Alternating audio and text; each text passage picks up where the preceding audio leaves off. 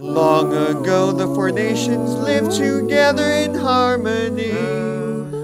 Then everything changed when the Fire Nation attacked. Only the Avatar, master of all four elements. But when the world needed him the most, he vanished. Hundred years passed, and my brother and I discovered avatar, an airbender named Aang. Ah, Although his airbending skills are great, he still has lots to learn. But I believe that Aang can save the world. Hello, everyone, and welcome back to What's Appa, a rewatch podcast of the greatest show ever, Avatar The Last Airbender. I'm Joyce. I'm Justin. And I'm Anand, and this week we want to give a very special shout out to our friends Hero, Cameron, Caroline, and Krista, who all did the intro. This is episode 38 of our podcast where we'll be discussing The Guru and The Crossroads of Destiny. So get ready for your season two finale episode. Woohoo! So, yeah, let's just get right into the first part, which is the guru. Um, and just a quick fun fact about both of these episodes these episodes actually aired together in the US as part of a one hour season finale special, which is quite like what you're getting today. So, wow, the nostalgia. The first scene is Iroh and Zuko, and Zuko's waking up from his slumber and he's asking what that sweet smell is. And it turns out Iroh is cooking juke and says, I'm sure you wouldn't like it. Zuko smells it and actually smiles and says, I'd lovable, uncle. And I was just like, man, I love domestic Zuko and Iroh. Like, I would watch a whole season of them just like, I don't know, cooking like a Zuko Iroh cooking show or something. But I think like just knowing everything that happens, like seeing Zuko in this state is just like so painful every time, knowing like how hard he regresses. And finally, a fun fact about Juke is um, it's actually featured in Avatar: The Last Airbender cookbook, official recipes from the Four Nations. So, juke is actually a traditional rice porridge eaten in the Earth Kingdom, and it's typically eaten as a breakfast food with meats and vegetables. And it's actually the Cantonese and Korean pronunciation for rice congee, which is an actual Asian breakfast food uh, prepared by boiling rice in a lot of water until it turns into a starchy paste.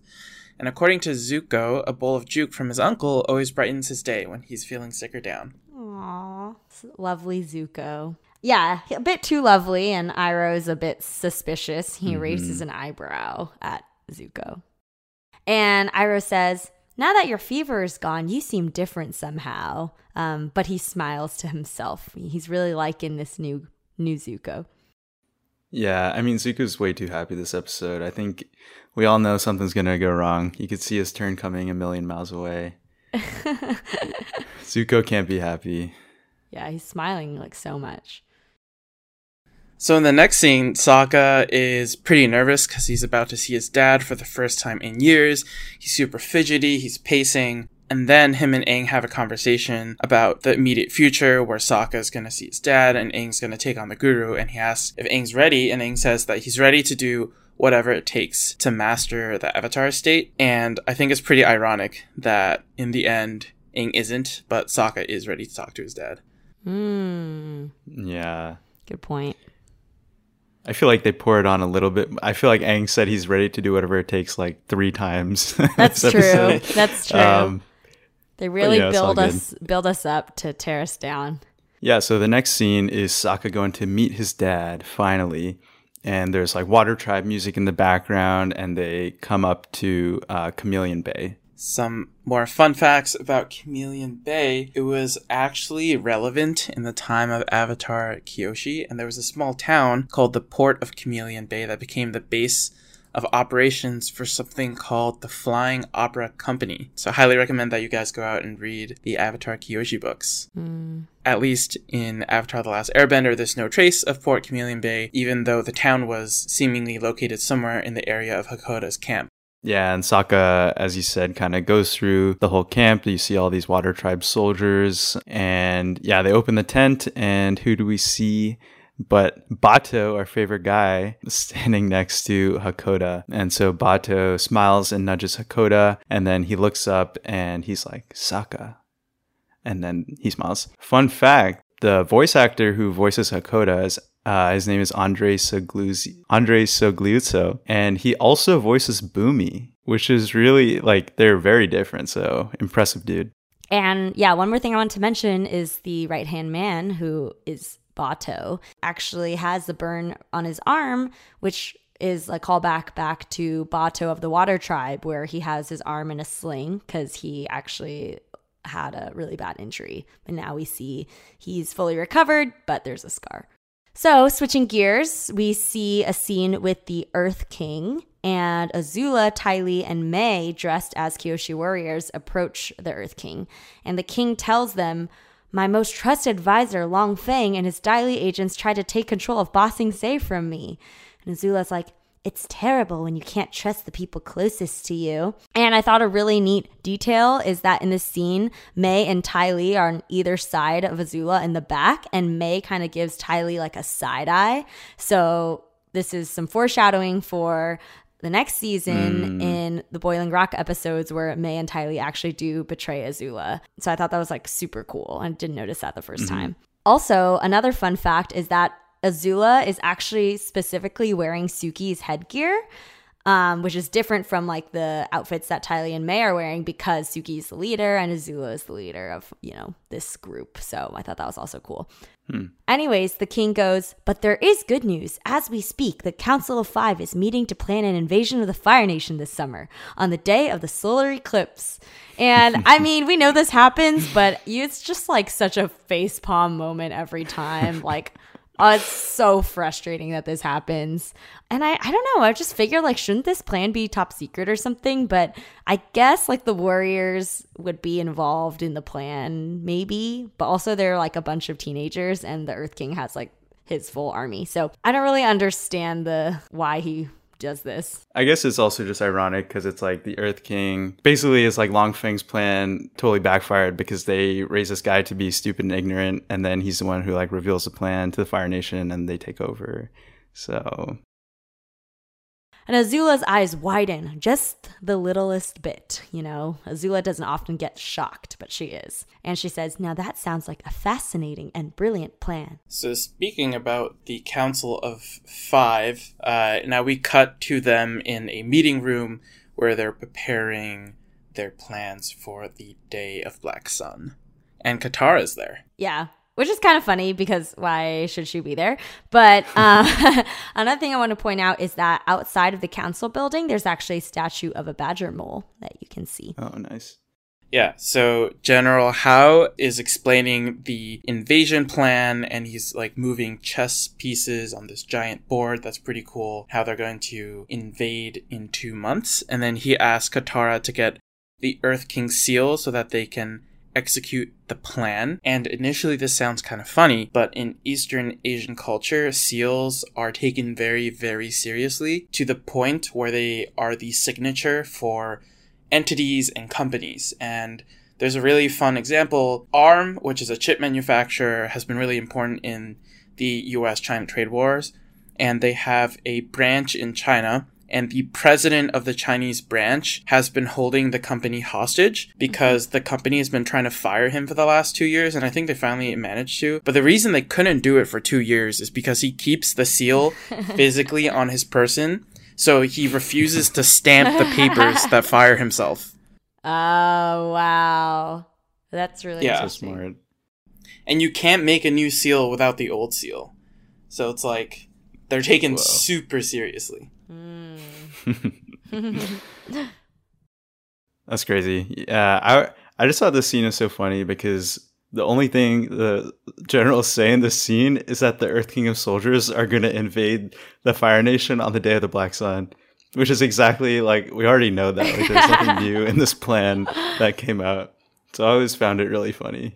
That is really funny. That's a good point. Like the whole reason this scene exists is so that Katara can go on her little side quest and see Zuko and Iroh. But maybe it just also shows the whole bureaucracy of like the broken bureaucracy of the Earth Kingdom because like the Earth King literally knows this already, but they have to go fetch fetch the seal, you know. Mm. Good read, good read. But then we cut back to Aang, and uh, we see Guru Pathik sitting on top of the Eastern Air Temple, and we see Aang fly in on Appa to meet him. So the Eastern Air Temple is the only air temple that's not the title of an episode, and it's the only one visited solely by Aang. Um, and some fun facts about it: the architecture of the Eastern Air Temples somewhat resembles Angkor Wat, which is an old Buddhist temple in Cambodia. Hmm. Wow. Yeah, and so Aang approaches him and asks if he is indeed Guru Pathik. And Pathik says, Indeed, I was a spiritual brother of your people and a personal friend of Monk Gyatso. Nice. Wow. You really did it. Um, great, great, great uh, quote reading. But anyways, yeah, personal friend of Monk Gyatso makes him one of the oldest things, living things in Avatar, and the oldest person in Avatar. Can you guys guess what the oldest living thing in Avatar is? The lion turtles. Yeah. Good job. The oh, I was gonna also say the banyan trees. Those must be Mm, okay, I guess you're right. Those are But living. Um, living animal. The lion turtles are definitely. old. Yeah. Yeah, yeah. And then Pathik says, You must gain balance within yourself before you can bring balance to the world. And the first step to gaining balance begins with this. And then he hands Aang um, something to drink in a coconut. And Aang spits it out. He's like, It tastes like onion and banana juice. So some fun facts about onion and banana juice. I know how can there possibly be fun facts about onion and banana juice? it allegedly is based on something a friend of Bryan Konietzko was doing. Uh, they were eating this while doing yoga at a retreat. And another fun fact: it is a there is a real world adaptation of it in the uh, official recipe book for the Four Nations. I feel like it wouldn't be that bad. We should do some onion and banana juice shots next time. Oh my gosh. Yeah, yummy mixer, huh? Yeah, exactly. That would make a great end of season two trivia ending. Who can chug it the fastest? That's horrible. horrible. really, we should have an end of season two release party where we serve onion Oh. banana juice. I like And that. Mm-hmm. some juke. That's so cute. So in the next scene, we are in an eastern air temple creek, and Guru Pathik says, in order to master the avatar state, you must open all of the chakras. I saw online someone point out what do we see in the background here? A full moon. How could it Oh, not be? man. Yeah. Season finale must be a full Gotta moon. be a full moon. I missed that one. It's always a full moon. And then Guru Pathik says, Aang, tell me everything you know about chakras. And then Aang says, What are chakras?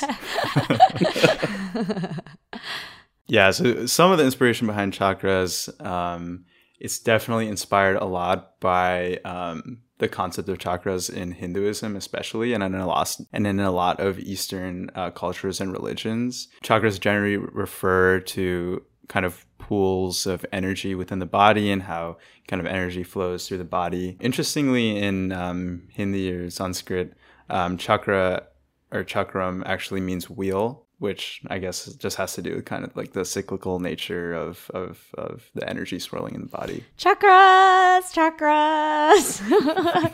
that's what I thought of here. I was like, that's the only thing that stuck with Aang was his nightmare about Guru Pathik singing chakras, chakras. We love chakras. So anyway, we continue and uh, we reappear in cave. There are a lot of cool scenes in this episode. I will say. I think the um, you know animators did a good job with like the wide variety of of scenes they had to do for all these chakras. So the first one is in this cave, and Pathik says, First, we will open the earth chakra, located at the base of the spine. It deals with survival and is blocked by fear. What are you most afraid of? Lost the accent a little bit at Yeah, the I end. know, at the end. It's okay. We'll have lots of practice this episode. but yeah, a fun fact that I read is that the changing hand positions that Aang is using while opening the chakras are actual hand positions used in real life meditation um, to open chakras while meditating. And another fun fact is that initially the creators were concerned about how this episode would be received. Uh, but Konietzko later learned from friends of his who worked, uh, a friend of his who worked as a professional yoga and meditation instructor, that they use the lessons imparted in the episodes with their own students. But yeah, so after Pathik says this, basically Aang has a bunch of visions in um, quick succession. So, some more fun facts. A lot of fun facts this episode. In all of these visions that Aang has, they are filtered through some type of color, and they actually follow the colors of the visible light spectrum, starting with red and then orange, yellow, green, blue, indigo, and finally violet in the hmm. order in which he unlocks his chakras, which is pretty cool. And also that the physical locations of each of these reflect like the chakras themselves. So, for example, the earth chakra is in a cave, the water one, which we are seeing right now, is behind a waterfall. Uh, the fire one is the sunrise, air is in a large open space, sound in an echoey space, I guess, and the light is high in the sky. Yeah, that's pretty cool. Some of these visions that he sees includes the blue spirit coming for him, losing Katara as he thought he did in the um, Avatar State um, episode, which was the first episode of season two.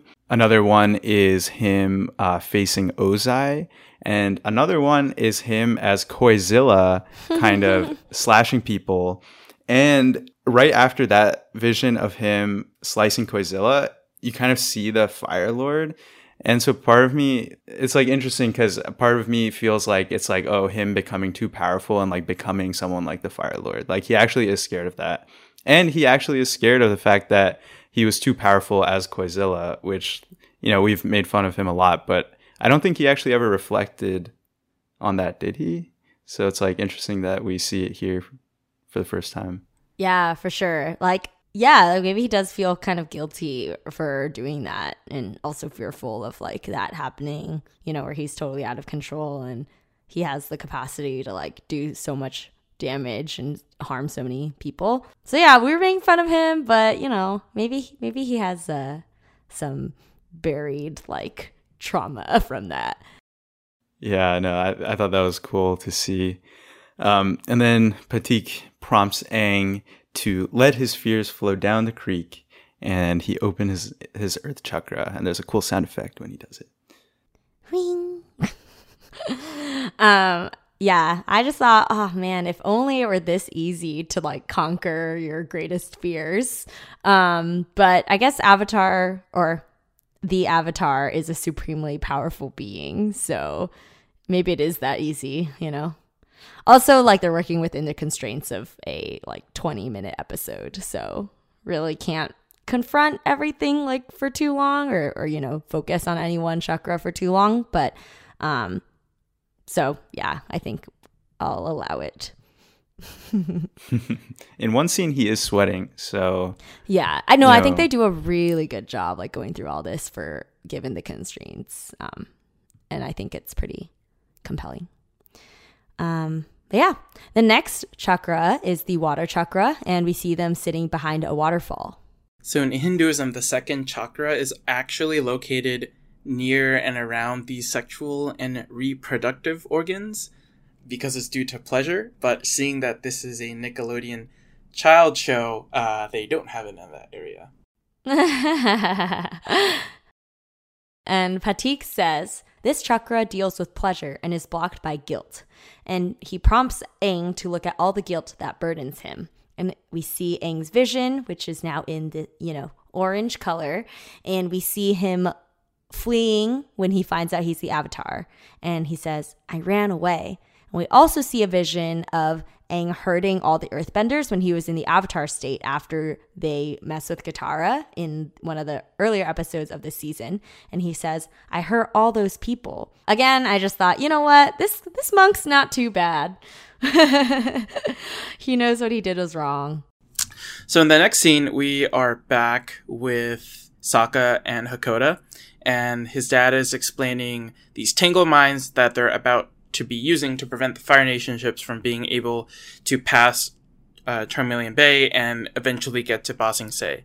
And Bato says, Your father invented tangle mines himself. And some fun facts about tangle mines. Um, Hakoda calls them the Stinkin' Sink because they're destructive, buoyant, and terrible smelling. but they actually utilize two techniques that anti whaling activists use. I did not know this. They, there's a group called the Sea Shepherds. They're a famous anti whaling group. I didn't know they got famous.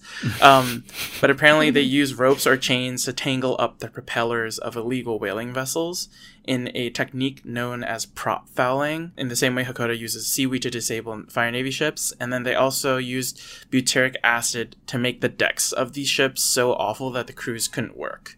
That's kind of like the skunk fish in the mines.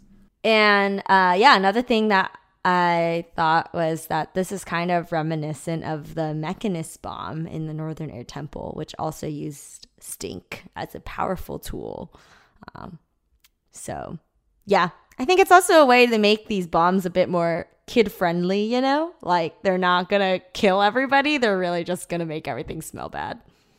Yeah, and then Hakoda explains that the mines are full with skunkfish and seaweed, and that when a ship detonates a mine, the seaweed tangles up the propellers, and the foul smell forces the people to abandon ship. And then Sokka laughs that him and his dad are so similar.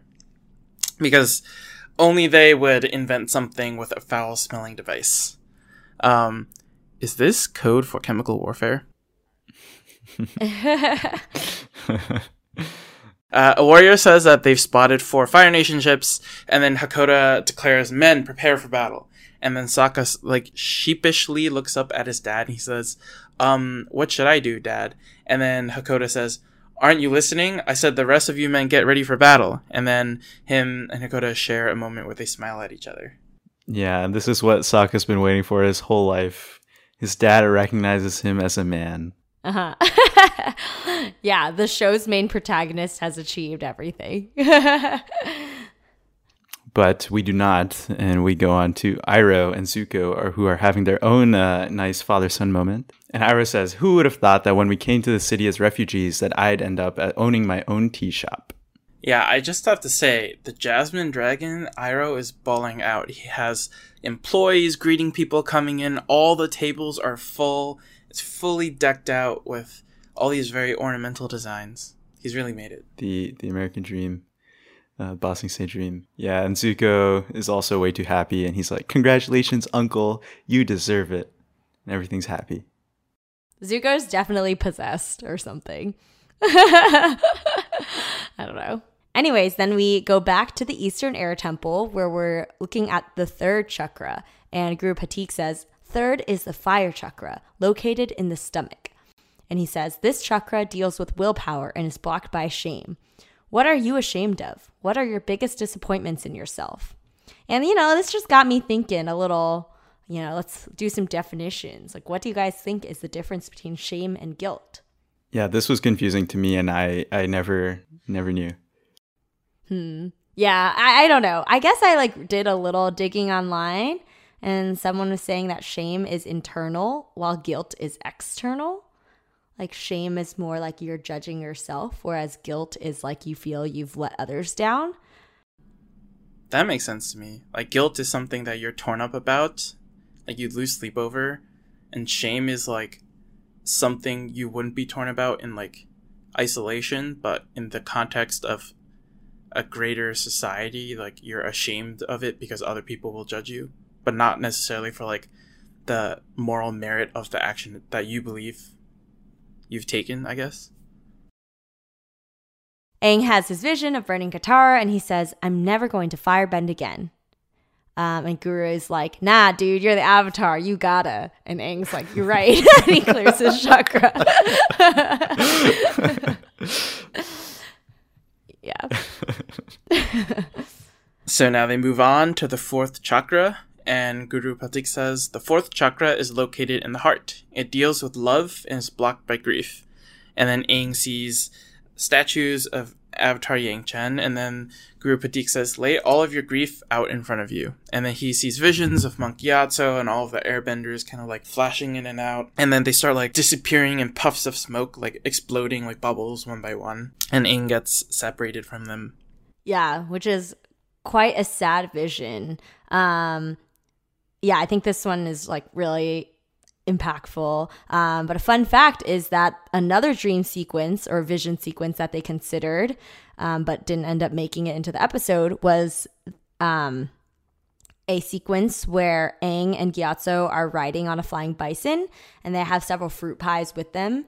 Um, and they actually end up tossing the fruit pies at a bunch of female airbenders um, and like giggling together. Um, and then, you know, Aang was like having a, a good time and he, and when he turns to look back at Gyatso, Gyatso is transformed into a skeleton. Damn. And then the vision ends, which is like pretty pretty jarring. Um, and yeah, actually, this storyboard was shared on Giancarlo Volpe's uh, Tumblr in 2015. That one just definitely like would would have like punched you in the gut a bit more, but like just watching everyone disappear, I feel like is a bit more like I don't know. What do you think? What do you guys think? Do you guys like the one that is in the episode or the one I described? I like the animation of the of what they actually show in the episode, but I feel like the storyboard is a lot more powerful, uh, and I like I like it better. Mm. I actually think that the one they cut is Oh wow. more powerful and perhaps more dark and more graphic, which is probably why they cut it. Mm-hmm. Yeah. No, you guys are right. Yeah. Maybe they'll have it in the live action remake. a real skeleton. And then Guru Pathik says, You have indeed felt a great loss, but love is a form of energy and it swirls all around us. The air nomad's love for you has not left this world. It is still inside your heart and is reborn in the form of new love. And as he says this, the visions of the monks disappearing swirls and then recomposes itself as one of Katara. Yeah, and I think this was really well done. And I think this is a really important scene. I think this comes up again the tension between the love for Katara and Avatar State is kind of present the whole season and it comes up again in this episode and the next episode. But I think how they describe it of kind of his love for his entire nation has been transformed into one for Katara, like just shows how powerful their love is and why it's so important and why it um, comes up again. Yeah, and then Aang is tearing up and then he wipes away his tears. All right, then we continue on with the chakras. So uh, Aang is able to open the fifth chakra, and then the sixth chakra. Um, Guru Pathik says the sixth pool of energy is the light chakra, located in the center of the forehead. It deals with insight and is blocked by illusion. The greatest illusion in this world is the illusion of separation. Things you think are separate and different are actually one and the same. Yeah, so fun fact about this chakra uh, if you think about uh, Sparky Sparky Boom Man, he actually uses this chakra to uh, send out the booms, I guess. Um, because it's located in the center of the forehead, and then when you block it, and it explodes in front of him because that area is blocked and the chakra can't flow. And then Aang is like, oh, that's kind of like the four nations. Aang says, we're all connected. Everything is connected. yeah, and I think this really solidifies the one of the lessons he learned in the swamp where he found that like everything was connected via the the roots of that tree. mm-hmm. It's almost like everything in season two is connected. Oh. Mm. Starting to see what you mean. And then Guru Pathik says, That's right. Even the separation of the four elements is an illusion. If you open your mind, you will see that all the elements are one, four parts of the same whole. Even metal is just a part of earth that has been purified and refined. And then it slowly transitions into a vision of Toph finding the earth within the metal using her seismic sense. Yeah, and I think this sequence and how it's timed with the opening of the chakra is like so cool. Um, and yeah, just a bit of a fun fact about how earthbenders use seismic sense to metal bend is they're using it to sense the minute pieces of unpurified earth still present within the metal. And they lock onto these pieces and then so they can bend the metal by proxy of bending the earth. Yeah, very cool. So Toph is the earthbending master. She's able to bend the metal and break out of her cage.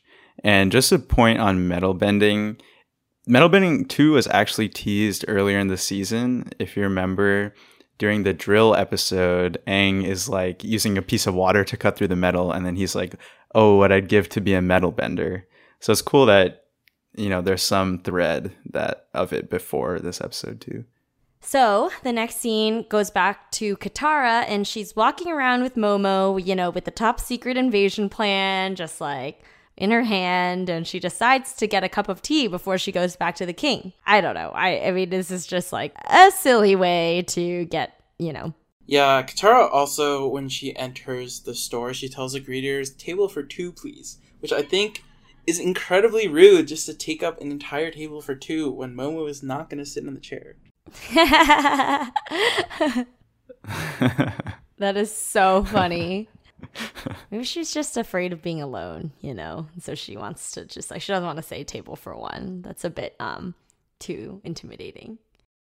Katara overhears Zuko and Iroh serving tea, and she looks really shocked and runs away. Yeah, and then before we can see the outcome of that, we cut back to the last chakra, and it's Aang and Guru Pathik sitting under the stars, a canopy of stars. And Guru Pathik says, once you open this chakra, you will be able to go in and out of the avatar state at will. And when you are in the avatar state, you will have complete control and awareness of all of your actions. The thought chakra is located at the crown of the head. It deals with pure cosmic energy and is blocked by earthly attachment. Meditate on what attaches you to this world. And then Aang is envisioning Katara, and then Guru Pathik says, Now let all of those attachments go. Let them flow down the river, forgotten. And then Aang quickly quips, What? Why would I let go of Katara? I I love her. Yeah, and first I thought the the like language of forgotten really kind of hit hard. Like I was like, damn, that's kind of savage, Guru Pathik. um, but also, yeah, this is kind of a big moment. Like we're getting a straight up confession from Aang that he loves Katara. Um, you know, before you know we thought it was maybe a bit of a crush or something, um, but really, like as we're going through these chakra sequences, we see that. Yeah, and then Guru Pathik's uh, responds in like a very concerned way. He says, Learn to let her go, or you cannot let the pure cosmic energy flow in from the universe. And then Aang says, Why would I choose cosmic energy over Katara? How could it be a bad thing that I feel an attachment to her? Three chakras ago, that was a good thing. Yeah, and I thought this was a really good question. Mm-hmm. I guess like I was just reading some stuff while I was doing research, and there are a couple of takes. So one of the takes was that Guru Pathik is kind of more of like a a purist in his like spirituality. Maybe he's just like seeing something that like I don't know, maybe he's being a bit more like strict in his interpretation of the chakras because there are actually avatars in the past who have been able to find love and, you know, like Avatar Kuruk, Avatar Roku, um, they had wives who they were in love with, um, but they're still able to demonstrate mastery over the Avatar state. hmm And yeah, I don't know. So maybe there's something that, you know, Guru Pathik doesn't fully like know about kind of what it's like to be the avatar, who is this like human on this planet who really can't realistically release all their attachments. And I thought uh, something else really interesting I read is that, you know, Avatar Yang Chen in the finale actually explains to Aang that the reason why the avatar is mortal is that the avatar must experience human life in order to understand how precious it is um, and to you know know what it means to protect it um, meaning that the avatar can never truly detach themselves. So it's kind of just a limitation of like being a real mortal being in this world. And i think maybe guru pathik is like taking a, a harsh like a more strict reading of of how to unblock the chakras i guess. And my final thought was maybe attachment is just different from love right? Like being attached is maybe like more of a a bad thing, I guess, than just like loving someone without attachment to them. I don't know. I I, I don't really know. That's just a kind of a thought I had. Yeah, no, I think what Yang Avatar Yang Chen says in the finale is really important. But I, I think especially as we saw with like the eh, the four three chakras ago and like Aang's loss of all of his people turns into his love for Katara. I think his love for Katara is like incredibly deep, and I think in the end, his love for Katara is far more important than like this ability to go into the Avatar state is. A different interpretation is that it uh, in that scene, Avatar Yang Chen actually does say that the Avatar can never attain spiritual enlightenment. And I think Guru Pathik here is trying to get Aang to attain spiritual enlightenment. And I think by attachment, he mm-hmm. means like the limitation here. I think is like that the English word love is like super mm-hmm, vague. Mm-hmm. Like right, other languages have like so many ways to describe love. Attachment here, I think, might mean more like mm, what we mm-hmm. consider, you know, romantic love, like the attachment to the like chemicals you feel, like the selfish love, the honeymoon phase, if you will. And then like love in the earlier phases, he actually means like unconditional mm. love or like love that is not just reserved for like your spouse but also for family members and like close friends and you know if you're spiritually enlightened i guess like any living thing mm-hmm. Mm-hmm. Mm-hmm. Yeah, I think it's also just important to note Guru Pathik has worked with airbenders to achieve enlightenment, but Aang, although he's from the Air Nation, he's not like he's the avatar that's like more important. Like Guru Pathik's lessons may not necessarily need to apply to the avatar, you know. So in the next scene, we come back to Katara, um, who runs to go see Suki, and then she runs into the palace room, which you know Katara can just run in and out of the Earth um, King's room at at her leisure. Um, she runs in and says, "Thank goodness you're here, Suki. Something terrible is going on. The Fire Nation has infiltrated the city. I just saw Prince Zuko and his uncle." And Azula's eyes flash, and I'm like, "This worked again. Like, how many times is Azula going to use this tactic of her being dressed up as Kyoshi warriors to like, gain all of this information? It's crazy." And then Azula says, Oh, don't worry. I'll be sure to let him know. And then Katara's like, Oh my god, you're not Suki. And then, you know, Ty Lee just comes over and destroys Katara. And uh, the last shot in this scene is Katara lying down with the three of them surrounding her, and her water has just like spilled out of her water pouch, um, kind of looking like blood. So it's just like a cool like visual effect. And then we go back to the scene with Guru Pathik and Aang, and Guru Pathik says, Aang, to master the Avatar state, you must open all the chakras. Surrender yourself. and Aang tries again Uh, because he's a good boy, and he has a vision, and this purple vision, you know, the last chakra, is of himself above the earth walking towards the avatar state version of himself. And the visuals here are just like so stunning. The music is incredible. Like really feeling like wow my gosh like we're gonna get the mastery it's so great. Um his arrow starts to glow and as he's approaching this avatar version of himself we start to hear katara scream and he sees a vision of her in her chains um and Aang's like katara's in danger i have to go and he starts like running back on that path towards the earth. Um, and then Guru Pathik's like, no, Aang, by choosing attachment, you have locked the chakra. If you leave now, you won't be able to go into the avatar state at all. And uh, I'm kind of the wrong person to be making this reference, but apparently this scene is very reminiscent to one of the scenes in Star Wars The Empire Strikes Back, in which Luke or Aang leaves Yoda or Guru Pathik after seeing a vision of Leia or Katara and others being in trouble. And Yoda's like telling him, No, you gotta finish your training. But Luke is like, No, I need to go save my friends. Yeah, I guess it's just weird because Leia ends up being his sister. Yeah, you're right. this this one's uh this version's less problematic. So in the next scene, it's Toph, and she's back. She's figuring out how to metal bend on the fly, and she's in this metal box in the back of this rickshaw. And she figures out that there's earth in the metal alloy, and she bends her way out of the box, and she claims that she's the greatest earthbender in the world.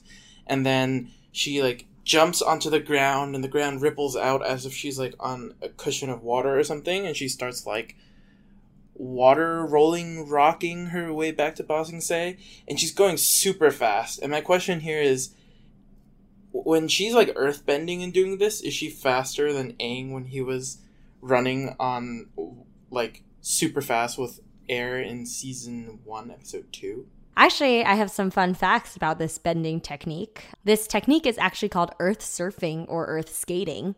And apparently, it actually takes a lot of energy and intense concentration to perform this technique because in the next half of this one hour special, we see Toph like still doing this, and we see Aang and Sokka, and Sokka calls out to Toph, mm. just says like, "Hey, Toph," and she gets distracted and like falls off.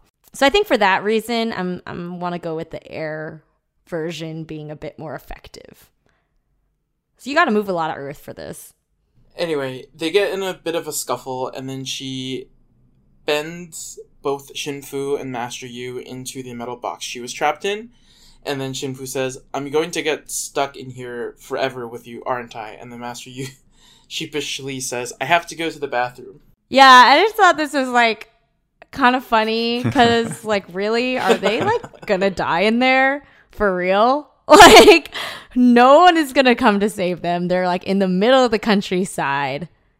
I don't know. I guess it's like maybe if it's a popular road, they'll get saved. But I, I have a more meta question, which is that when Bumi was stuck in the metal coffin, floating in air, he was able to like lift a statue hundreds of feet, maybe thousands of feet away on top of a mountain. and you're telling me Ka- Toph, who's in a like a metal box like a foot above the ground, can't bend the metal sorry, bend the earth below her? Mm. I don't know. That seems like That's a a huge really good inconsistency. Yeah, so maybe Bumi is the greatest metal bender. that just seems like Bumi is like crazy. Yeah, that's true. I forgot about that. That's like an insane thing that he did. And then, so to wrap up the rest of the episode, basically Hakoda and Sokka have a moment. Um, Hakoda just validates Sokka for, you know, being good guy. And then we get Azula meeting Long Feng, Clash of the Titans. Um, and so they have a little exchange. They have a temporary truce. And then the episode ends with Iroh and Zuko being invited to serve tea to the Earth King. And so we're all, they're all headed to meet up very soon. Cool. So now we're on to Crossroads of Destiny, the final episode in season two. Some fun facts. This episode was written by head writer Aaron Ehasz, and he also wrote the finale for book one. And this is the last episode, which is voiced by Mako Iwamatsu, because Mm. tragically he passed away with throat or esophageal cancer. Maybe the same thing. Um, yeah, sad stuff. Yeah. So the first scene here is Aang and Sokka flying back to Ba Sing Se. And Sokka is like, Oh, what kind of trouble is Katara in? And Aang's like, I don't know. In my vision, I just knew she needed help. And they see something rumbling through the hills. And lo and behold, it's Toph, uh, earth surfing. So we start the episode in the underground, where Azula is meeting with the Dai Li agents. Uh, some fun facts about the Crystal Catacombs that they were part of Old Ba Sing and these parts of the old city were primarily composed of rock houses, and I guess it's the precursor to Ba Sing and they were mostly excavated out of the side of the walls of these caves. Um, and there's one large hole mainly in every hut that served as the windows and the doors. And that a river runs through the large center of the main city plaza. Anyway, so Azula says, This coup must be swift and decisive. The Earth King and each of his five generals must be taken out simultaneously. Long Feng has placed you in my command while we overthrow the government. If I sense any disloyalty, any hesitation at all, I will snuff it out. That is all and then it cuts over to this guy with a scar who has a very worried face. So, some fun facts. Uh, this agent received his scar because he gave away too many secrets. And the original Nick.com website uh, supplies a different account for this backstory, implying that Long Feng inflicted the mark during a quote altercation. Wow, it's kind of crazy he's still there then. Um uh, another thing I read online was that oh, does Azula kind of zeroing in on this guy suggests that Azula is really a people person because she knew that this guy could be a weak link? Mm-hmm. Yeah, Yeah, she knows people. She knows people. she is. She is a people person. Um, scary. I wonder what she would think of this podcast and us. uh, uh, then we see a scene of Team Avatar, and you know, Toph Aang and Sokka are all back together now, and Toph is like, So, how did it go with the guru? Did you master the avatar state? And she's holding onto Sokka's arm here. Um, they're like flying on Appa. Um, and I just thought it was really cute because she's holding onto Sokka's arm. We get a little Toph Sokka ship action. Um, and it's also, uh, you know, a good kind of points to the continuity of the saddle not being there because it got stolen by those sandbenders. So Toph is still a a bit, you know, worried and scared about flying. Um, so yeah. Uh, and then Aang is like, uh, and then he has a flashback to Guru Pathik's warning about not being able to master the Avatar state at all anymore. And then he's like, I'm great. It went great with the Guru. I completely mastered the Avatar state. Ha ha ha ha ha. Yeah. Yeah, it's pretty funny. The Avatar extras here pops up with some text and it says, Oh, Aang, the more you lie, the more chakras you block. Uh, yeah. All right. Good thing he's, you know, he's out of it anyway. Oh, that means he has to unlock that one too before the end of the episode. So in the next scene, Iroh and Zuko finally pull up at the Earth King's palace, and he's pouring some wine while he's waiting for the Earth King to try come his goods. And the Avatar extras say that this is the Earth King's ceremonial tea house. Just the more you know. So some Dai Li agents walk around and they surround them, and then Zuko says something's not right. Because of course, uh, and then Azula emerges and says, "It's tea time." Yeah. And I just had a silly comment here. She, the way she says it is just like so menacing, but kind of funny because she's saying it's tea time. Um, she's like, it's tea. No, she goes like, it's tea time or something like that. I don't know. It's a horrible, horrible impression. But I was like, I should say it like that whenever I have tea to spill with my friends. it's tea time. yeah, and Zuko can't stand for it, so he stands up, and then Uncle Iroh says one of the sickest lines in Avatar. He says, "Did I ever tell you how I got the nickname the Dragon of the West?" And then Azula, who's quite annoyed, she's like, I'm not interested in a lengthy anecdote, uncle. And then Iroh says, It's more of a demonstration, really. And then he takes a sip of his tea, um, looks at Zuko, they both smile at each other. He like breathes in and then just breathes out this huge, like basically flame as if he was like a dragon. And he's like spinning around. Yeah, and it's just so cool. Um, obviously, but I actually think the Zuko and him kind of being on the same wavelength for a second there is pretty pretty awesome. And now i'm just having like visions of them kind of just like kicking back you know sharing stories by the campfire. And Zuko, and iroh's like yo zuko you want to see something cool? Just like i don't know. Um I can imagine another shorts episode where Uncle Iroh's like trying to get Zuko to practice like cool things they can do when they encounter Azula, and Zuko's just like totally not with it. He's like, Uncle, why do I have to do this? uncle and then he's like i'll teach you how to breathe fire yeah yeah, and then he goes on top of the mountain and cries in the rain.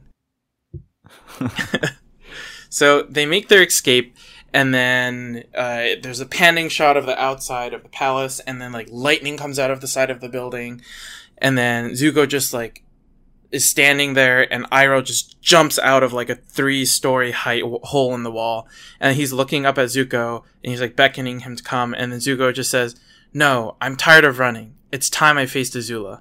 Yeah, I, I don't know. The- You know, newly reformed Zuko, is it a smart decision that, you know, he's like, you know, I'm good now, I can face Azula, or is it just him being, you know, silly old Zuko again?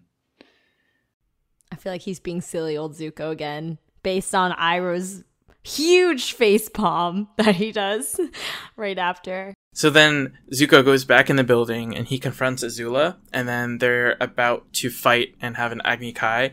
And Azula says she's not interested, and then just basically has the Dai Li very easily capture him. Mm-hmm. Yeah, so stupid decision all along, for sure. And they run in, they're like, oh, where's Katara? And the King's like, oh, Katara's fine, you have nothing to worry about. You know, she's been off with her friends in the Kyoshi Warriors. And Sokka's like, see, Aang, she's with Suki. They're probably back at the apartment right now talking about makeup or something. And the Avatar extras are actually really sassy this episode. and it actually says, uh, fact, the Kyoshi warriors aren't really into, quote, talking about makeup, unquote. Ah, Sokka. He really hasn't learned anything. Yeah, maybe, maybe not. Anyways, the next scene is Team Avatar, aka just Sokka, Toph, and Aang, back at their apartment in Ba Sing Se, and they find Momo there. I was doing some reading, and turns out Momo really just like skirted out of there the second he sensed trouble. Um, because I think, well, he was with Katara, right, when they were at the tea shop, and then he saw that um, the Kyoshi warriors were not really the Kyoshi warriors, and he just like flew away and like left Katara there. That's why he's at this apartment. it's because he just like got himself the heck out of there. Um, anyways, another fun fact is that you can see there's a lot of scaffolding in the apartment because you know a few episodes ago, Toph blew a hole through the wall in the Lake Laogai episode when she's like, "Yeah, we're going rogue." So they don't see Katara there, and Toph's like, "Wait, someone's at the door and then we hear a knock which i thought was like so cool. Um, just like the effect that that had. It was very spooky. And then she says actually i know who it is. It's an old friend of mine. And she opens the door and says glad to see you're okay. And we see that it's iroh. Yeah, another fun fact the last time everyone else saw iroh he was just shot by Azula. So, on top of the shock that Zuko's uncle is there, they also might think like this guy was dead. yeah. Mm, wow good point it's like Yeah. double shock. And I was like, I need your help. And Sokka and Aang just are freaking out. And Toph is like, hi. Like she's just like smiling in the back. And then it like fades to black um, for like an ad break or something. That's like the last shot. But I just thought it was really funny because like Toph is always just on such a different wavelength from the rest of the team in some of these things. Like, oh, she's besties with Iroh. And then also it made me think of the moment where they see Jet in the like Laogai episode and she's just like, who's Jet? Hmm And she's just like I don't know. Just yeah, she truly hasn't been there for very much of their adventures. Then Aang is like, "You guys know each other?" And Toph is like, "I met him in the woods once and knocked him down. Then he gave me tea and some very good advice." And she just invites him in without consulting the rest of the team. And Iroh's like, "Oh, Azula is in town," and and Iroh tells him that Azula's in town and then that Zuko's been captured. And also, Aang reveals that Katara's been captured. So they're probably together.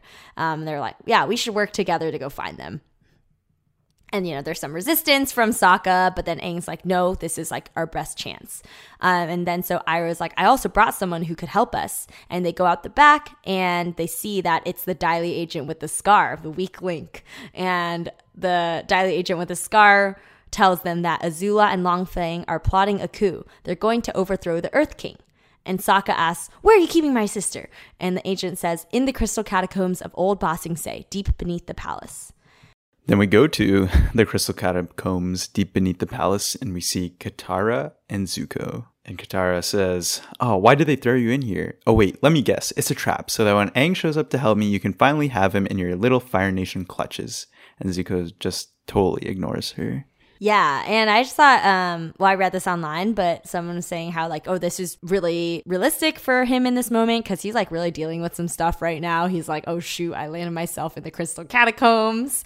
Like, what was going? Like, what did I do? Like, everything was going so well, and now here I am, um, getting berated by Katara. Yeah, and Katara just keeps going off. She says, You're a terrible person, you know that? Always following us, hunting the Avatar, trying to capture the world's last hope for peace. But what do you care? You're the Fire Lord's son. Spreading war and violence and hatred is in your blood. Zuko's like, You don't know what you're talking about. And Katara's like, Well, like, to me, it's deeply personal because the Fire Nation took my mother away. And Zuko says, I'm sorry. That's something we have in common. yeah. Um, I mean, there's just so many things I wish I could experience again because I like didn't realize this until I was doing research, but this is like actually the reveal that like his well first we like only saw his mom for the first time in his dreams that like during the last episode but then it's like the reveal that like the fire nation took her away. You know he's been wronged by his own nation too and like it's just kind of crazy and there's so many things actually like in this episode that like just like would blow your mind if you've never seen the show before hmm really we just need to like get a friend who's like never seen the show and like make them watch it with us so we can like we can watch them watch the show. Um anyways, the next scene is Aang and Iroh making their way through the tunnels to get to the crystal catacombs and Aang is bending and Iroh is lighting the way with his fire and it's kind of awkward for a second and then Aang, you know, ever the conversationalist is like, "So, Toph thinks you give pretty good advice and great tea." Yeah, it's pretty funny. The extras here say it's always good to seek advice from your elders. Dot dot dot. And then in like in the next couple lines it says dot dot dot. And Aang has been talking to a lot of elders re- lately. uh, yeah, it's kind of cool. We get like a few different perspectives from the elders here. He tells Iroh about his dilemma with the guru, and he said, I met this guru who's supposed to help me master the avatar state and control this great power. But to do it, I had to let go of someone I loved, and I just couldn't. And Iroh says, Perfection and power are overrated. I think you were very wise to choose happiness and love. Yeah, and I read, you know, this is uh, very much a result of Uncle Iroh losing his son Lu Ten after the siege of Ba Sing Se. Um, he used to be this very like ambitious guy who wanted power, um, but then after his loss, he realized that like love and happiness and you know relationships are like the things that really matter in life. Um, so I can understand like why he has this advice, but also like you're talking to the avatar. Like, shouldn't you be telling him like, yeah, like do you should have like mastered the avatar state so we can like restore balance to the world. Um, but yeah, I, I just thought it was kind of funny. Um, he didn't recognize his audience. Um, and then Aang is like, What happens if we can't save everyone and beat Azula? What if without the Avatar state, I'm not powerful enough? And I was like, I don't know the answer. Sometimes life is like this dark tunnel. You can't always see the light at the end of the tunnel, but if you just keep moving, you will come to a better place as they uncover the ancient city. Yeah, it is really pretty and a, and a very good looking scene. But honestly, Iroh doesn't really give any advice this scene other than validating that, like, sure, like, it's good to choose happiness. This whole tunnel metaphor, he could have said in response to, like, any question Aang asks, you know? Like, it doesn't directly answer his question at all. and always, like, That's like old man talk for like your fuck kid. yeah. I don't know. that always, like, kind of bothered me. Um, but I also realize this is like very there's this is also a lot like Dory's advice, like just keep swimming or Dory's mantra. yeah, yeah, yeah, that's true. Maybe there is some wisdom to that. Yeah. So the next couple of scenes, it's the Council of Five getting taken down one by one and not at the same time, as Azula stated. Um, yeah. But first, it cuts to General How, and he's seen with something called a Shaoguan, which is a headpiece, usually on someone's top knot, and this is an adornment usually commonly worn amongst Chinese nobility. Mm-hmm. And maybe that might be like tying back to the bureaucracy, the fact that like these individuals are so well adorned, but like they get taken out by one or two Dai Li. But the thing that I found really funny is the Avatar extras. Every time one of them got taken out, it would say "Council of Four, Council of um, They're so funny. And then- yeah. After General Sun got taken out, it said the Council of Five is officially no more. tough. Um, yeah, but then you know there's still the Earth King standing, right? Um, and Sokka gets there and he's like, "Thank goodness we're in time." And Ty Lee's like, "What are you on time for, cutie?" and goes over to Sokka, and Sokka's like, "Uh, I'm kind of involved with Suki." and I just thought, quote, involved with. Uh, they have a very a modern relationship, you know. They're not in a rush to define the relationship or anything, you know, keeping things casual. Um, and then Toph realizes they're not the real Kyoshi warriors. And then Mai and Ty Lee attack. And they all get taken down one by one and taken away, um, and including the Earth King and his bear. Um, and then Long Feng comes in and tries to double cross Azula. And he's like, Yep, this is where I double cross you. And then Azula's like, I don't think so, because the Dai Li haven't made up their minds on who to kind of follow. Um, And Long Feng gets a bit nervous, and Azula's like, The fact is, they don't know which one of us is going to be sitting on that throne and which one is going to be bowing down. And Azula like stares him down, and then finally Long Feng bows down and says, You've beaten me at my own game. And Azula says, Don't flatter yourself. You are never even a player.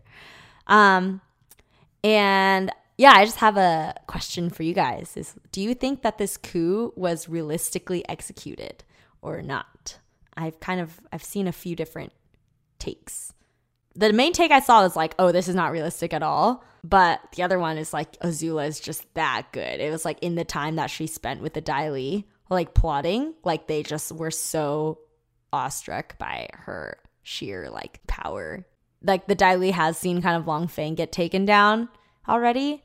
And so like, you know, they're already seeing how he's a bit weaker than he was. Interesting, there are no coups internally from the Dai Li either. Then we flash back to the catacombs again with Katara and Zuko, classic scene. And Katara's like, I'm sorry I yelled at you. It's just for so long now, whenever I'd imagine the face of the enemy, it was your face. And Zuko touches his scar and he says, I see. And then he's like, It's okay. I used to think the scar marked me, the mark of the banished prince, cursed to chase the Avatar forever. But lately I've realized that I'm free to determine my own destiny, even if I'll never be free of my mark.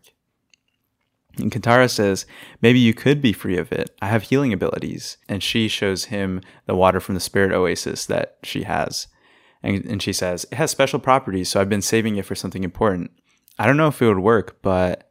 And then Katara approaches Zuko and puts her hand on his scar, which is like one of the most intimate things like anyone could do with Zuko.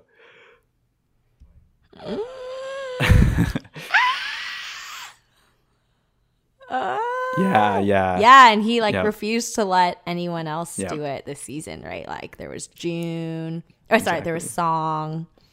Um and Yeah, in the crystal Yeah, I don't know. you know. maybe there's just the vibes are there, you know? But yeah, I mean, I was just like, no, like what are you doing? Um, like I don't know. I was like so baffled by why she would offer this. Um, so you know, I took to doing my research to try to get some answers. And uh someone was saying like, oh well, she finally found someone who can relate on like losing their mother, but like also isn't there Sokka? So I realized that's kind of like not really like, not really uh real. I guess another thing someone said is like, oh, Katara has always been like a people like helper. Like she sees someone in pain and just like wants to help them. And like here's someone who's like clearly still really like in pain about losing their mother, something that she can really relate to. And she's just gonna like do whatever she can to kind of help this person out. Another thing, real quick, that I like about this, or another like reason it works well, is kind of because obviously Katara uses the Oasis water on Aang at the end of this episode, and it's been a really long time since we've talked about the Oasis water because I think we only talked about it in when the first episode of the season when she gets it. So it's kind of something like, oh, we bring it up earlier in the episode so that you know the audience remembers it. So when you actually end up using it, it's not like it came out of nowhere. It kind of reminds me of how with the Toph and sensing the lies, they kind of like used it a bit like, oh, you know, Jet is lying like about where he's from and stuff. But then at the end, they like use it to like say like, oh, Jet was lying like right before he dies, and like that's where it like um, that's kind of the punchline. So I don't know. It's kind of like just like a plot device that's like kind of used well too. That's a good point. Yeah, another thing I think is that this like also functions to make us feel that much more betrayed, knowing that like she could have she could only use this water on like one person and she was about to use it on Zuko and then Zuko like totally turned. So like if she had, then like there wouldn't have been any left for Aang and like Aang would, you know, have been dead. So I think it like makes us feel it makes like Zuko's turning like that much worse, like knowing how much Katara trusted him. And I read this take online, which kind of blew my mind, uh, which is this uh, really sad thing is that Zuko's like misguided attempt to like go back to capturing Aang or like, you know, signing with Azula actually cost him his scar healing. I guess another thing that I saw or I read was like, oh wow, like what if Katara used the water on Zuko? Then would Zuko have been good? And then would mm. Aang not have, mm-hmm. you know, been struck by lightning in the first place? Or something. And then maybe because she didn't, like I don't know. It's just like interesting how like Zuko and Aang's like yeah, intertwined. destinies in this episode are kind of like really um Yeah. in con- uh I guess intertwined. Yeah. I think it is a little incredulous that she gets captured as a prisoner and they allow a waterbender to keep water on her. Um, like you would think they would search her and take all her weapons, but and then another fun fact is that the extras actually says that in the Cave of Two Levers and the Crossroads of Destiny, Katara was the only person who has ever touched Zuko's scar. However, this is not true. Mm. However, Mai has also touched his scar in The Awakening. mm, that's after. Yes. Mm-hmm. Yeah, so Katara and Zuko have this moment, but then Aang and Iroh come bursting in. And then Katara hugs Aang and he smiles, and then Iroh kind of hugs Zuko, and then, but like Zuko and Aang have this like dirty look with each other. And then Zuko's like, Uncle, I don't understand. What are you doing with the avatar? And then he's like, saving you, that's what. Yeah, I thought this was like so much sass coming from Aang. And I think it's clearly because he's jealous because he like spotted, he like caught Katara and Zuko having a moment. Um, And then Zuko like looks away and he's like, Why, Uncle? And then Iroh's like, You're not the man you used to be, Zuko. You're stronger and wiser and freer than you've ever been. And now you have come to the crossroads of your destiny. It's time for you to choose. It's time for you to choose good. and wow, that last appeal to Zuko's uh, conscience, you know, he really put it all out there. Um, And then Azula and the Dai Li jump in and kind of capture Iroh. And Azula says, I expected this treachery from Uncle, but Zuko, Prince Zuko, you're a lot of things, but you're not a traitor, are you? mm, Yeah. She's so Mm, good. I just noticed She's that. like, it's not too late for you, Oh, Zuko. You she's can still redeem yourself. And then she says, I need you, Zuko. Oh, I've plotted every move of this day, this glorious day in Fire Nation history, and the only way we win is together. At the end of this day, you will have your honor back. You will have your father's love. You'll have everything you want. yeah, Zula, you know, really is a people person, I guess. I mean, this this kind of directly, you know, goes back to the last episode, the Earth King episode, where in Zuko's dream you have the two dragons that are Iroh and Zula talking to him. So, you know, it's already come to fruition, and now it's time for him to choose. Yeah, totally. And um yeah, I just thought this was just like such a well crafted like I don't know statement by Azula. Like she doesn't even really need him, does she? Well, actually we do find out she did. But I don't know. Yeah, I just think like she didn't even find out that Zuko was there until like I don't know, 30 minutes ago or something. And she's just able to just formulate this plan like so quickly and get everything she wants. Um, it's pretty frightening. So good. And the Iroh says, Zuko, I'm begging you, look into your heart and see what it is you truly want. And then there's kind of like two shots of Zuko's face, one without the scar, one with the scar. And Zula says, You are free to choose. Yeah. Um, so she leaves Zuko and goes after Aang and Katara and starts fighting them. Um, and then Katara, like, you know, water bends from the river and Azula just like turns it to steam, which is kind of cool. And Aang crumbles the earth that Azula is standing on, uh, one other point. Yeah, and Azula actually has a facial reaction here to when he does that. And I think it's because she's realize, realizing how good he is now at earthbending at the end of this book. And then Azula locks both her hands onto them and her eyes shift from one person to the other. So we got that, you know, Western showdown type shot again. Um, and then Zuko comes in and like disrupts everything and starts shooting fire. Uh, or sorry, by shooting some fire. But at this point, he's still unsure of who's he's going to attack. And then Aang kind of like sees for a second. He's like, oh no, like he knows it's coming. And then Zuko attacks Aang. Um, and he's looking totally unhinged here. Like you can see like a shot of him just like, like firing off fireballs, like fire blasts, like left and right. And like, I don't know, you can just tell that like a screw has come loose. um, yeah. Yeah, so then Aang starts fighting Zuko, and he starts using some like of the fire whip moves to break the crystals around the cave. Um, and then Aang uses this to his advantage when fighting Zuko, and then cuts back to Katara. And here we actually see her do like the water octopus swirling thing around her, uh, which is pretty cool. And she actually is manages to capture Azula's arm and legs. And this is the first time in this show that we actually see her do this water octopus form, uh, which is pretty cool, showing her mastery over waterbending. And this is the first of two times that she is able to defeat Azula in battle. Yeah, it's crazy that she basically beats Azula Mm-hmm. at the end of book two. Like I, I didn't upon rewatch, I hadn't realized that she was already good enough to beat Azula at this point. Yeah. You know what they say hard work beats talent. Also, water is super effective against fire. that's true, actually. Maybe that's uh maybe that's the reason why. Unless it's your mom. Yeah. Then Zuko, in his moment of weakness, breaks the grip on Azula, and then Aang climbs out. And then Katara starts fighting Zuko, and she screams, I thought you had changed. And then Zuko says, I have changed. yeah, this, this is really interesting because I'm like, what? How have you changed here, Zuko? Yeah, I don't know. It, it- for it like was a weird line for sure, but like I guess the only thing it could be referring to is like the fact that he's chosen to like be Prince still. Um, yeah, but to Katara, it's like that's not really a change. Yeah, and then now that we switch partners, and Azula is fighting Aang, and then Aang suits up in a crystal man suit thing and starts charging at Azula.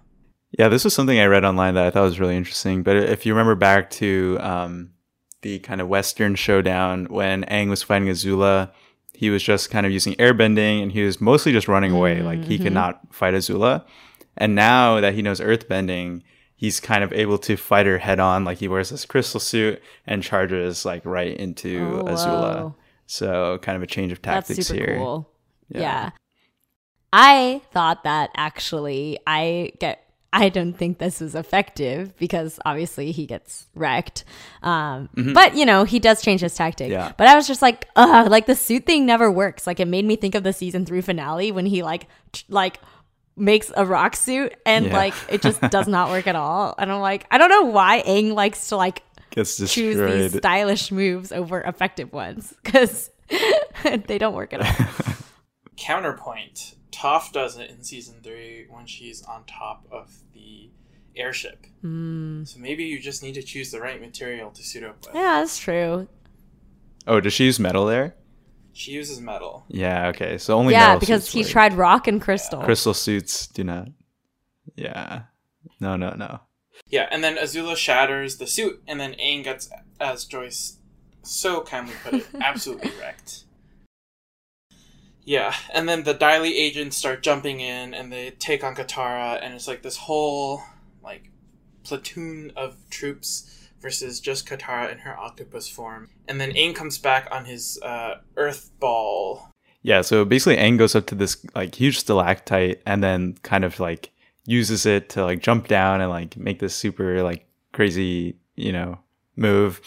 And then um the the interesting thing is that like Aang really damages himself with this move. Like once he gets up, he's like super weak and I don't know. It was it was just like interesting. He's using so much earthbending here. I was like, oh, is this like a sign of inexperience? He like he's still not good enough at earthbending because he's kind of wrecking himself here. Hmm. He's not really playing to his strengths Yeah. necessarily. And this is the same earth move that like Toph used earlier, right? Like the wave, like the surfing move. Yeah. Hmm. Which, you know, supports hmm. the fact that like that's a really like energy intensive move, but maybe he's just not ready for it. Wait, is is this move the the ground wave thing, or is it the one where he like uses stalactite? I thought it was the ground wave thing. I thought it was stalactite. Okay, thing, never mind. But whatever. He my probably uses both of them. yeah, I don't know. He's- Counterpoint to that, this is the same move Aang uses to defeat the drill at the very end, Yeah, yeah. where he like puts a giant stalactite into the drill. Hmm So maybe he's like, I defeated Azula once doing this. Let me. But it doesn't work this time. So the Dai Li swoop in and take him out, and then Aang looks around. He's seeing how dire the situation is, and then he makes a snap decision And then he realizes that the only way out of this is to play his trump card because he's a bad bender. and he hears the guru says, "The only way is to let her go." And he mutters under his breath, "I'm sorry, Katara," and then swirls in, and all this crystal shoots up around. Yeah, and so basically he's going to try to now like unlock the last chakra. Um, but I thought like, oh, when he says I'm sorry, Katara, like, isn't he really just trying to go into the Avatar state in order to save her? So I thought that was kind of like I don't know, like But I guess he's also giving up his love for her. Well, but he's- isn't he's he not just necessarily trying giving up to his save love, her? but his attachment. Yeah, but like to go into the Avatar state, he has to give quote unquote that's give true. her up, right? Yeah, but I So I don't know, I thought they were kind of in yeah, conflict. but it's too Yeah, save her. yeah. Yeah. yeah, yeah, yeah, yeah, yeah. but I guess yeah, maybe like he's still like wants to save her, but is like not attached. I don't know. It's kind of like to save her, he's giving up like his love for her. You know, it's like he's Mm. sacrificing his love for her to save her. Ooh, good point. So Aang starts coming out of this crystal cocoon, and he's like glowing and ascending like some Jesus figure in the air. And then Katara just shoots him down with lightning, and yeah, Sparks are flying. uh, she's with Zuko now. Um, oh no! it's the double cross we didn't see coming. no, Hachizuko. oh my god. Uh, and then Azula shoots him down with lightning. Um, and I have to applaud this because I feel like there's too many like shows like Dragon Ball Z or Naruto where like the main character is like powering up, and then like the enemy is just like sitting there watching them power up, and they don't do mm-hmm. anything in that mm-hmm. moment. Mm-hmm. So it's pretty good. But yeah, as like this is happening, Aang's like ascending into his cosmic form where he like sees his giant self in space and then he like comes crashing down and then Katara gets all sad and she goes and catches him before he hits the floor and gets a concussion. Yeah, and so this is really interesting, but the way Katara holds onto Aang, she's kind of holding him in his arms and he's like slumped over.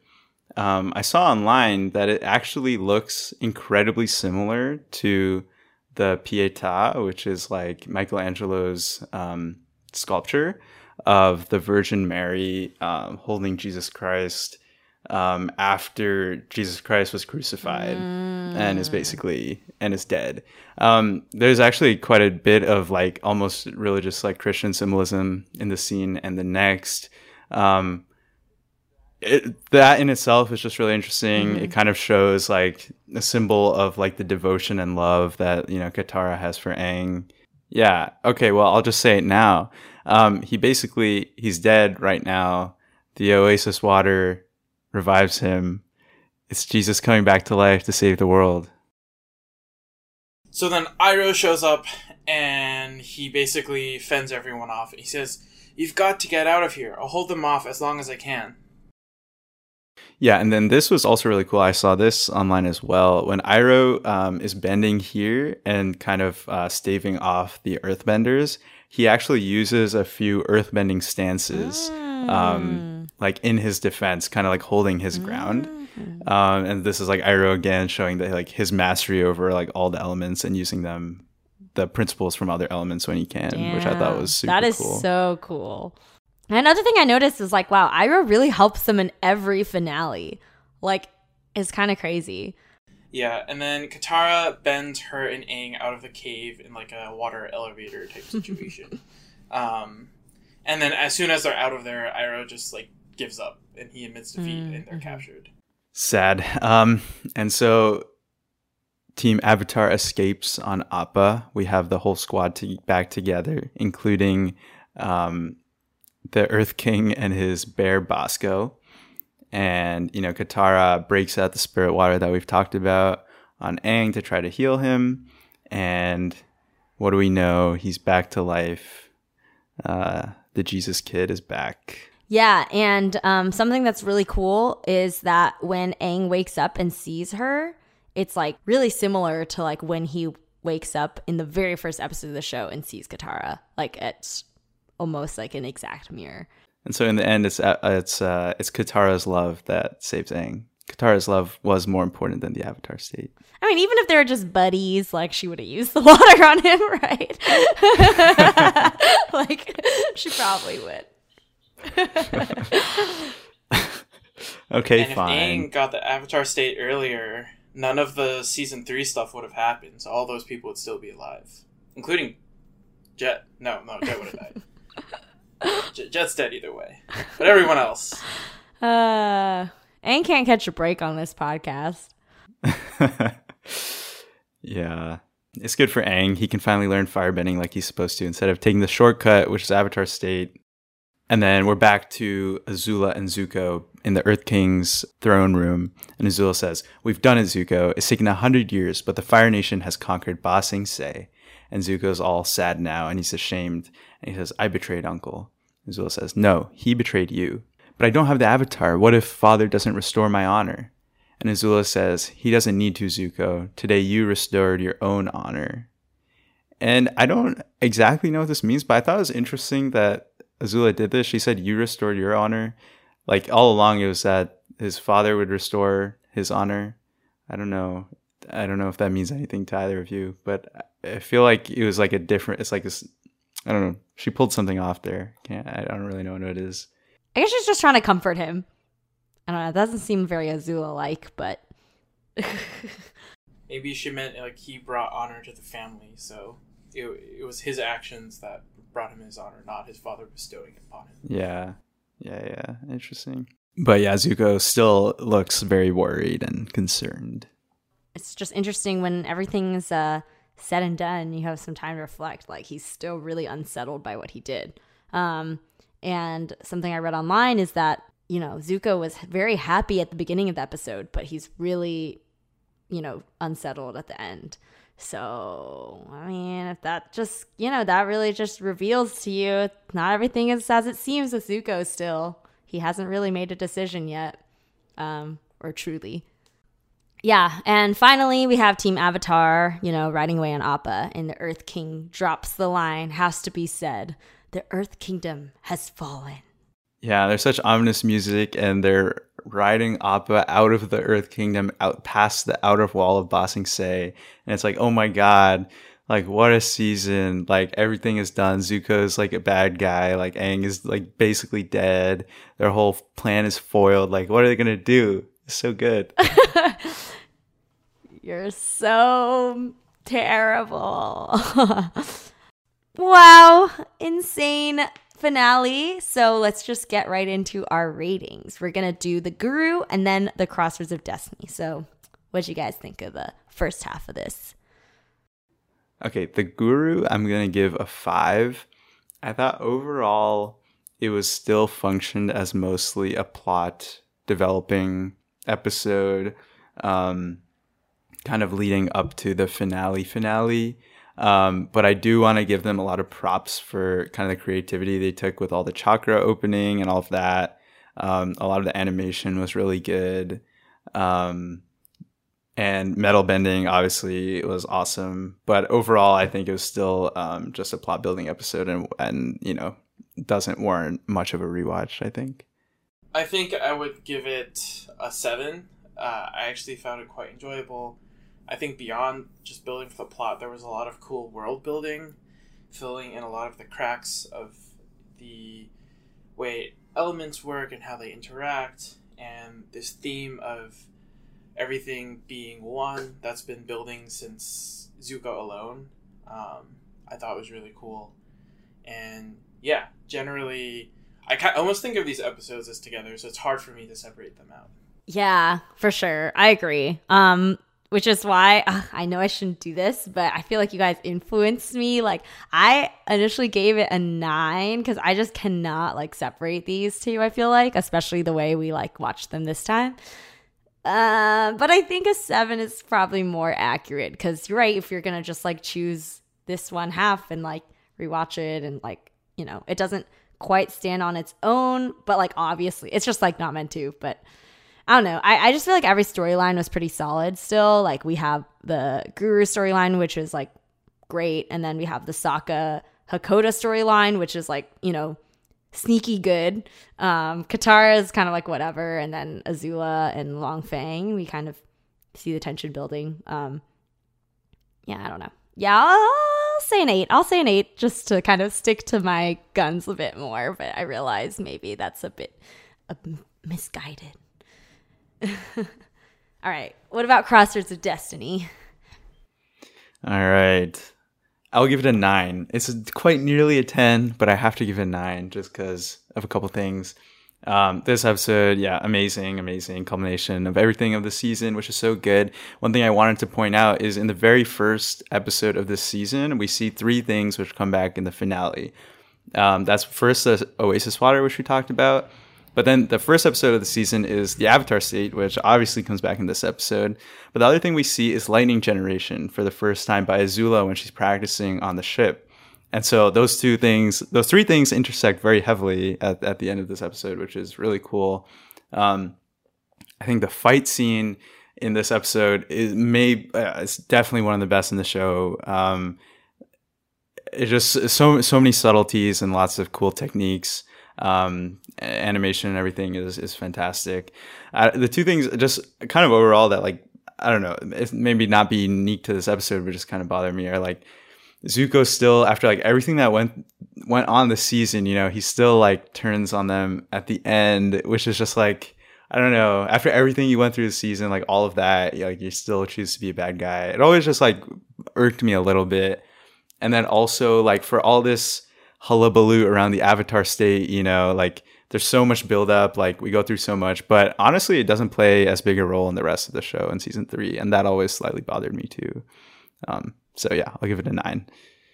I give it an eight. Um, I think it's a great episode. Obviously, it's a finale. It has to be great, um, or better be great. Otherwise, we won't like the show as much as we do. But when I compare it to the other great episodes or even the other finales, I find the fight scenes actually to be like a little bit lacking. Like the final scene where Aang is fighting Ozai, obviously nothing can compare to that. Comparing that to the final Agni Kai, nothing can compare to that. But even compared to the season one finale, where all the color drains out of the entire show for like five minutes or whatever, like that was like bone chilling, and I never really felt that in, in this episode. Um, and then, yeah, also a little disappointing to see Zuko like fail again to turn to be a good person. But I guess like that's almost why his redemption arc is so good because he's given so many chances to be good, but he like takes him a long time for him to many many chances for him to change instead of just like you know Sokka who becomes an overnight feminist. Um, well, maybe not in this episode, yeah, I don't know. I just thought it lacked like the oomph that would warrant like a nine or a ten. All right, I don't know what got into me today, but I gave it a 10. I don't know if I've given a 10 yet, but I, I don't know. I don't think there should be a limit in 10s, even though there probably should be, but probably there's gonna there's gonna be more to come. Um, but yeah, I don't know. I maybe maybe I rated everything so high just because I was so down on the rest of the season, and I do really love how like these two episodes like just like tie everything together so neatly. Like you know, like the things that on you were mentioning of how like from start to finish, this season is like so um, tight. Um, but yeah, I just think the characters really all got to shine. I thought the character pairings were really interesting. Like, you know, we just see like such interesting like dynamics between everybody. Katara and Zuko scene is like crazy and unforgettable. And I thought the action scene was really good. I agree, Justin, with what you're saying. Like, it's not one of, it's not like, it really can't compare to the other two season finale action scenes, but, um, you know, I like the subtleties that we discussed. Um, but yeah, I think it just really hit for me too. It's just like realizing like how like down um how much of a downer like this whole episode is and how much it's supposed to be that. Like that's what like makes like good trilogies, I guess. You know, that's what like people were saying is like you just need that like gut like a punch in the gut, like you know, lowest point. I know we've said that so many times, so this is like low, low, low, low, low. Yeah. Like so yeah. low. Um, which I realize is why I love season three so much because that's the you know that's the redemption season. Um, but you know this really just like sets it up so well. Um, and I think the Zuko turning thing is like pretty necessary, I guess. Um, yeah, and I think it I think it makes sense. I mean, it is sudden, but like really, like Azula is coming and like presenting everything on a silver platter, and uh, and uh, yeah, I don't know. I think it makes it that much better. When we get to the best season, the next season. Amazing end to the best season. Let's leave it at that. Yeah. Um alrighty. So that's all. Thanks for sticking with us this season. Uh it's been a long one. It's been it's been a dreary one, but you know, can't get worse than this. Uh so Thank you so much for listening. We hope you just enjoyed our discussion of the Guru and the Crossroads of Destiny. As always, release on WhatsApp Wednesday. So we'll see you next time for perhaps a special season closing episode.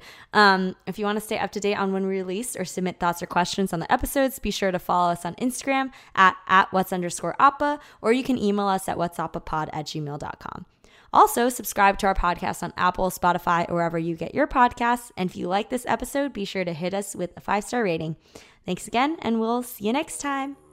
Bye. Bye. Flameo hot move.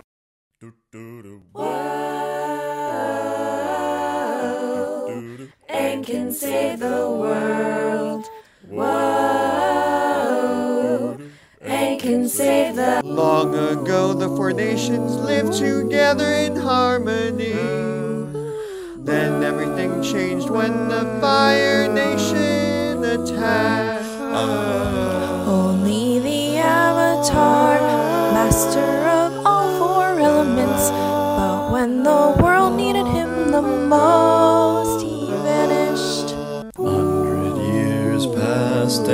my brother and I discovered the new avatar